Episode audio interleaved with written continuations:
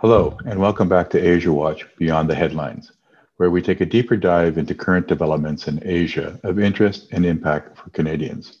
My name is Stewart Beck, the President and CEO of the Asia Pacific Foundation of Canada. Asia Watch is our free news intelligence service and features analysis on the latest news, trends, and issues in Asia that matters to Canadians. Visit our home site to subscribe at asiapacific.ca. This week, we are exploring the month long tug of war between Facebook and the government of Australia. Today, Australia passed a world first law aimed at making Facebook and Google pay for news content on their platforms. Last week, the spat reached a fever pitch after Facebook blocked all Australia media domestically and internationally from its platform. It also ended up restricting public interest information such as emergency announcements bushfire information, and hospital and pandemic information. Canada's Heritage Minister, Stephen Guilbeault, condemned Facebook's blocking of Australian news and declared his support for similar le- legislation in Canada. So the situation in Australia has real and immediate impacts for Canada. For more, I'm talking today with Daniela Rodriguez, a project manager and research analyst with the Asia Pacific Foundation of Canada. Daniela has been following developments in the digital economies of Asia. Hi, Daniela, and welcome back to Asia Watch Beyond the Headlines. Uh, hello, thanks for having me again. You wrote this week in Asia Watch about the battle between Facebook and the government of Australia over the news media law. Can you tell our listeners what happened and where things stand now with Facebook and Australia since the legislation was adopted? Basically, the whole dispute between Facebook and Australia stems from Australia's new media bargaining code, which was being debated in the Senate uh, last week, even though it's been in the works for a few months already. Uh, this piece of legislation is targeted at big tech companies. Mainly Facebook and Google, in order to even the playing field between them and news media agencies. The whole argument is that it's going to make them bargain for better deals uh, with news publishers to pay them fairly for content that is featured either through Google or shared through Facebook. Uh, however, both tech companies have opposed this code, arguing that it doesn't really understand how Facebook and Google contribute to journalism by linking through it in search engine or by sharing it in the social media platforms. While Google has relented, Facebook did stick to its guns and ended up blocking all Australian news content from its platform domestically and internationally. This means that Australians did not could not share the news from Australian news agencies inside Facebook, either through chat or through the news feed. And even if you were outside Australia, you couldn't see Australian news in Facebook. Along with the news, Facebook also ended up blocking important public information like updates on bushfires and on COVID 19.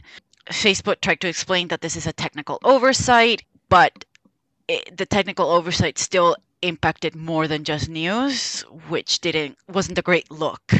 Of course, this alarmed not just the Australian government, but others around the world, including Canada, as a retaliation or basically reflecting how far these tech companies will go to avoid regulation.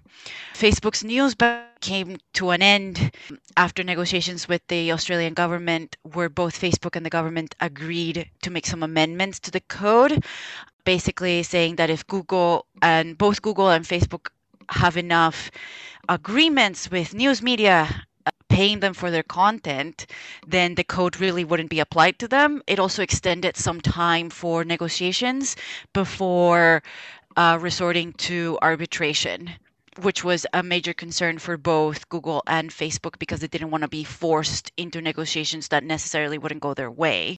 Oh, that's interesting, Daniela. And you say that this could be a test case uh, for similar legislation around the world. Um, let's been Canada's comments on this. Does this mean that Canada is now looking at similar legislation?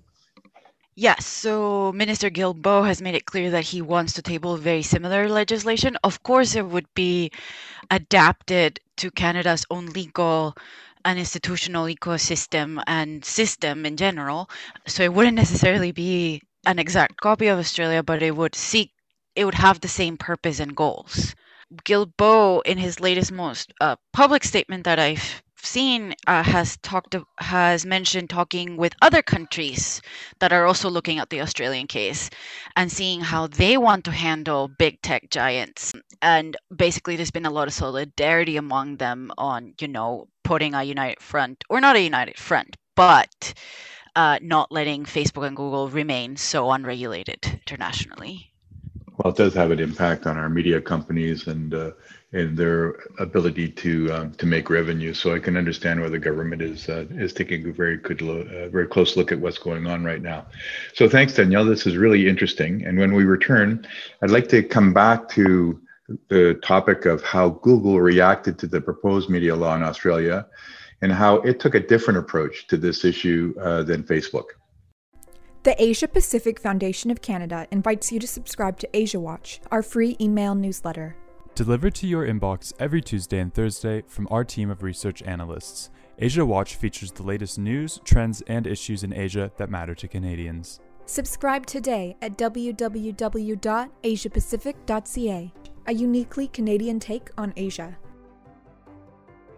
I'm speaking with Daniela Rodriguez about the battle royale between Facebook and Australia, with Facebook blocking all news content to Australians over the row. Daniela, Google took a slightly less contentious approach to Australia's new media law. Can you tell us how it played out for that tech giant? So, Google also strongly opposed the news media bargaining code and even threatened to remove its search engine from Australia, but it never really went ahead with it. It basically started making deals with Australian news companies to pay for their content featured through Google's own licensing service uh, for news called Google News Showcase, which he, it, the tech giant has recently released. And at the same time, you have Google's own competitor or close competitor being Microsoft with Bing publicly supporting the news bargain code. So to me, it almost seemed like Google just decided to go this way to avoid any big fights or any sort of stain on its public image, which in the end is served better. Yes, and I think part of that uh, Microsoft's own experience with the U.S. government and finding uh, fighting various lawsuits that uh, about the size and its uh, and its approach to business. So maybe they've uh, gone through this process and understand it and understand how they can uh, approach the Australian government in a way that will be more um, collaborative, perhaps, than uh, than what Facebook and Google are doing right now. Uh, will Australia's new law make any real difference in how we consume our news? Would a law here make a difference to journalism in Canada? I understand that the news bargaining code in Australia centers on protecting and supporting journalism as a key component of a healthy democracy, which is a good goal, especially since informed democracies work better. And the argument is that this news bargaining code will protect them. But it's also important to note that this news code doesn't really go about it the right way entirely. A lot of analysts have talked about it, it amounting to a link tax, which would really hobble how the internet functions. But it's also interesting to see that it's really targeted at Google and Facebook, and other big tech enterprises like Microsoft seem to not be in the same crosshairs, even though they do the same stuff. It comes down to money and transferring between big tech to news media empires because they're the ones that have the political clout and money to go into big long fights with Google or Facebook to get paid for their content. What it means for journalism, basically, big news media empires have the upper hand already. They will not only get money from the profits from Google and Facebook, but also the news media bargaining code gives them access to user data information in order to better target their news content. Something that they didn't used to get before, but now Facebook and Google could potentially give them, which it has some worrisome concerns. And just extending that right to a media empire doesn't really get at the root of issues with journalism today. It also, there's no guarantee that the money or the profits made out of this new bargaining code will actually be invested in quality journalism. These are primary concerns, especially for digital rights organizations who say that smaller uh, local media, especially in rural areas, or either independent journalists who depend on platforms like Google and Facebook to drive content to their journalism will be negatively affected because they won't have the same leverage and bargaining capacity that, say, News Corp will have and who depend on the free flow of linking so it's important to keep in mind the effect such le- legislation can have on smaller players. And it's also if we want to protect journalism as a public good it would also be important to make sure that these deals don't amount to just transferring money from one big private enterprise to another.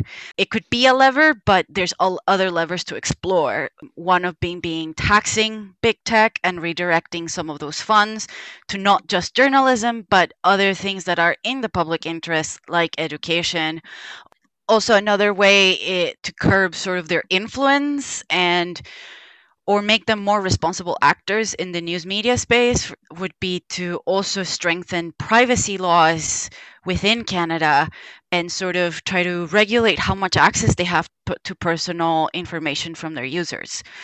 And I think this would go a long way to not just regulating big tech, but protecting smaller journalism outfits and not giving even more benefits to already very large and wealthy organizations. Well, this is a really a complicated topic, and I guess it doesn't surprise me that you see this happening in Australia, which is the headquarters of News Corp.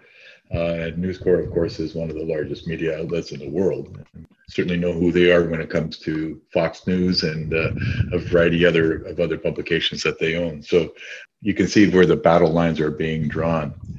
Well, thank you so much, Daniela. That's a wrap for this week's deep dive into events in Asia that Canadians need to understand. I hope you enjoyed our segment. And for twice weekly free intelligence and analysis, please subscribe to Asia Watch or visit our website at www.asiapacific.ca. And if you enjoy what you read, please tell your friends to subscribe. And until next time, thank you very much.